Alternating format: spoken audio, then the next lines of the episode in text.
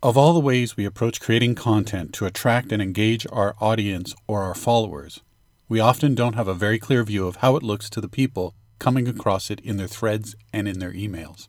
I'm not saying that nobody thinks about it.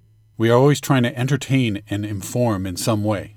But the truth is, most of us are doing a lousy job at creating content that people would actually look for instead of just coming across. And this will continue to happen unless we can answer the question what's in it for them? You're listening to It All Works. I'm your host, Jason Wheeler, and this is episode 17 What's in It for Them. Some of you may have had some thoughts about the amount of engagement you are getting from all your efforts in content creation. What you might think is a well written and timed post or blog doesn't seem to get the applaud it deserved.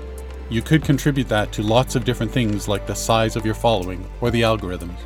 But the truth is, your content is only being seen by a fraction of your followers because they aren't looking for it. There is no anticipation. They aren't waiting for the next message you are sharing. And the reason is there isn't anything in it for them. What needs to exist so there's something in it for them? Let's roll through the list and see if you can find something that will help you. Celebrity. This is one of the biggest, but probably the least likely path for most people. Celebrity status is actually some kind of gravitational pull.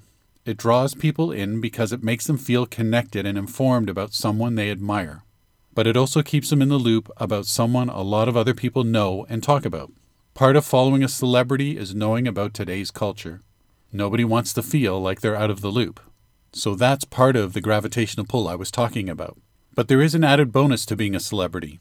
They don't need to create content that is extra special. Almost anything they do or say will grab some people's attention.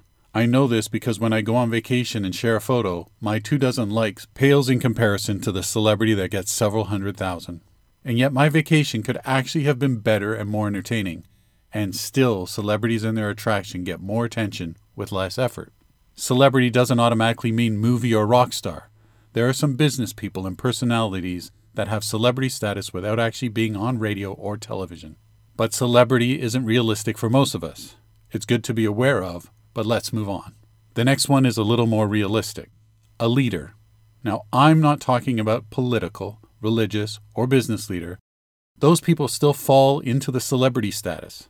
No, the leader I'm referring to is the person leading in a particular niche, or they lead us into the future by creating and sharing something new and groundbreaking that is useful and in demand.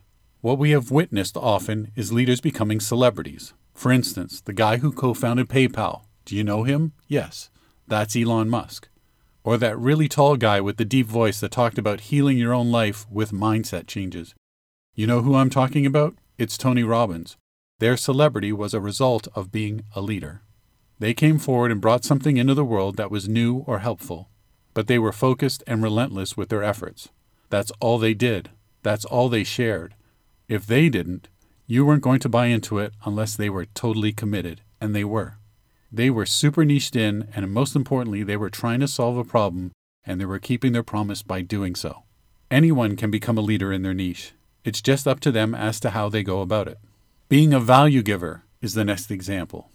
And this is quite different from the celebrity and the leader. Their content doesn't get an easy pass. They aren't the talk of the town, they are actually a hidden gem or a best kept secret. They create content that people see value in.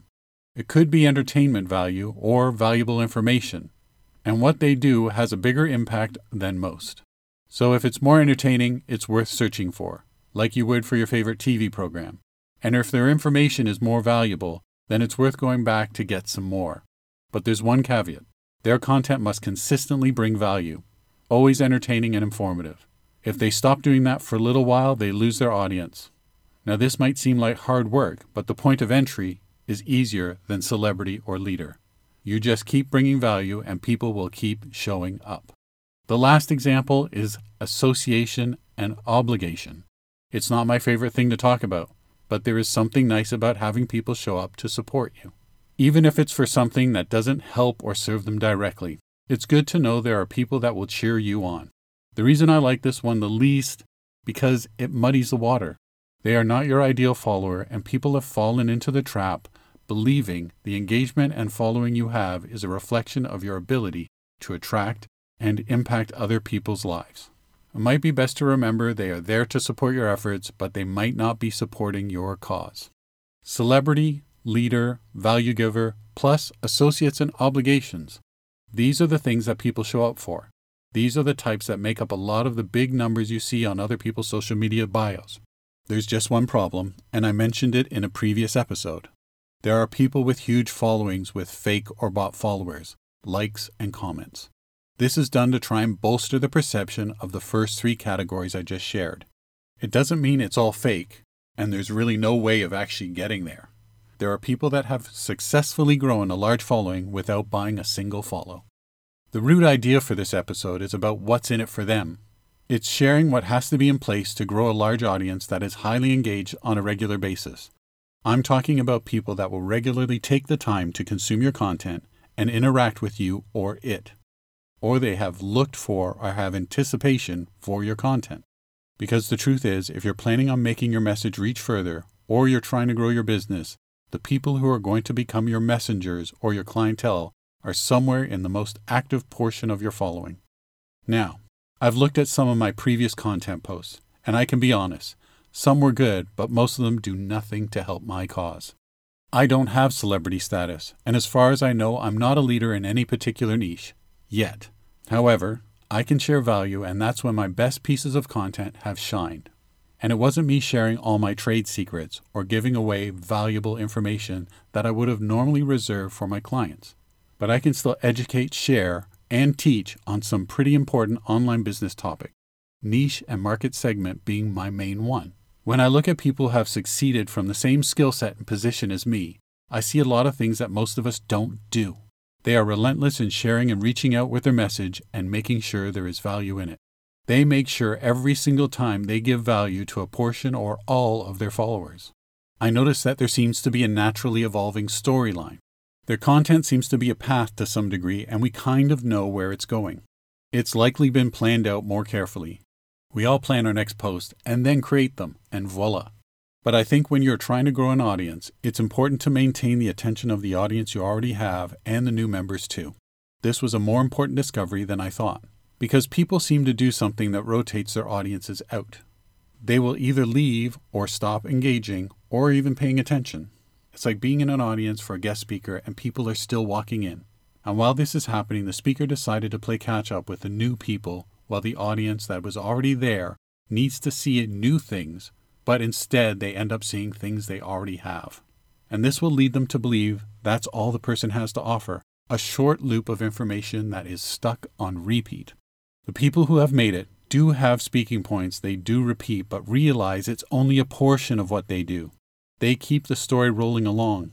Everyone is on a journey with them, and they will present you new ways of receiving their message and be creative in doing so. And if the newbies that have just joined and discovered them want to get the background story, they will make sure there is enough breadcrumbs leading to the content that will help them catch up. And the bonus is even more engagement across more pieces of content. Thankfully, there does come a time when you can share content that fits in with the rest that is not as creatively intensive. And as people get to know your work and your message, they will become more interested to know you. And so every once in a while, you can share a part of your day or life with them. How much you are comfortable with is up to you. But if you have created some anticipation for your content, Sharing some ad hoc life content will be welcomed and can take things further. For example, when a person who co founded PayPal first got on the scene, he was a nobody. But when he became a leader, and then shortly after a celebrity, people now break out into heavy discussion about what he named his child. There's a gradual slope that takes someone from having associates and obligatory followers to being a value giver, and then to being a leader and then a celebrity. It takes time, of course, you could do something outstanding, spectacular, crazy, or even stupid to become a celebrity of sorts. You might even end up trending, but then what are you going to do to back it up with? You might be a one hit wonder, and it might not be for something good, and that serves no one, especially not you. Looking at the four categories, it might help you realize what step you're on, or what status you're at, what you might need to make it to the next level. So, what's in it for them, the audience, the followers? Well, hopefully something worthy of their time. Something worth spending their attention on, because time is a resource and everyone has a limited supply. To get someone's attention and keep it, they must see it as a good use of their time. It might not seem like we calculate what time is worth, but we do, in a split second. Some people are careful with it and some are careless. But we still calculate if what we are going to pay attention to is worth it.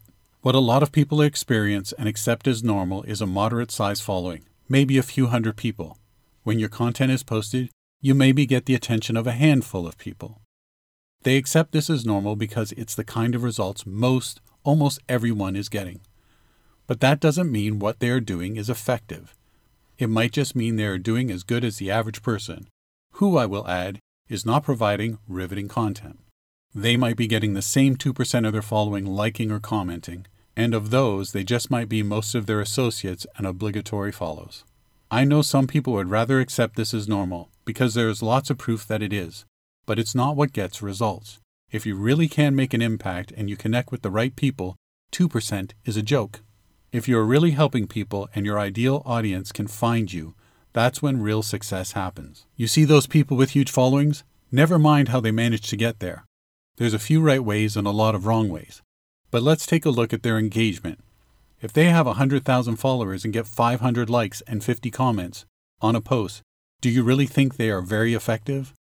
To a person with 1,000 followers, 500 likes is a dream come true but it's a lousy half percent of engagement to a 100K audience. That's a lot of silence from such a big crowd. Creating a stream of content that is impactful, important, and valuable to the right audience is key, and this is very difficult to do a piece at a time. Now more than ever, it's vital to plan out content, to make sure it's a good path for people to take a journey on. Don't think about the one post that will shine. Think about a collection of posts that will really set you apart from everyone else. Content planning for online marketing and your business is a must. If you're not doing it, you should. If you can't, hire for your weakness and find someone who can help you with it.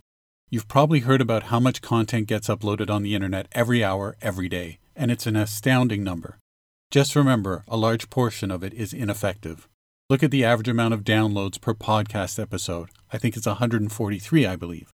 Videos, the majority gets less than 100 views, Instagram by the math would indicate 1200 likes is the average, and the median is 200, which also means the true number for the majority of people is much lower, likely below 100 or even 50 likes.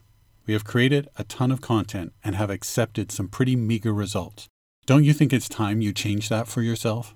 The answer to what's in it for them is likely going to give you clarity on what kind of result you will get from your efforts.